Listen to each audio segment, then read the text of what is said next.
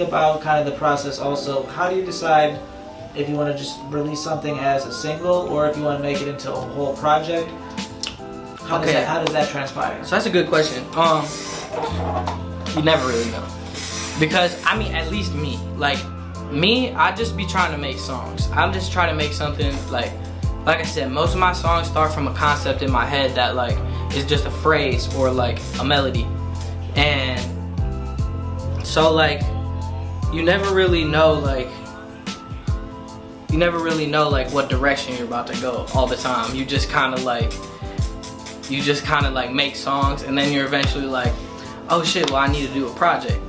Okay well let me put these songs toward a project. Um, sometimes i will get in the mood where i'm like all right i know i'm working on this album. Like let's say it'll always start out with a couple songs. I make a couple good songs. Okay i got these five songs. These are probably like you know gonna be like what my next sound that I'm gonna be going for is. And then you just kind of determine from there, like, okay, do I want these songs to go towards a mixtape or an album? Or do I want these songs to go towards E- EP or singles?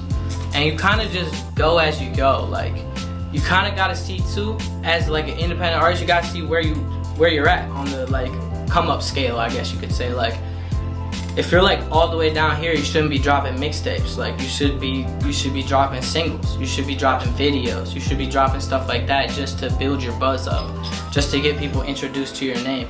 Once you've kind of like built that, you know what I'm saying, then you start probably wanting to drop mixtapes, EPs, stuff like that.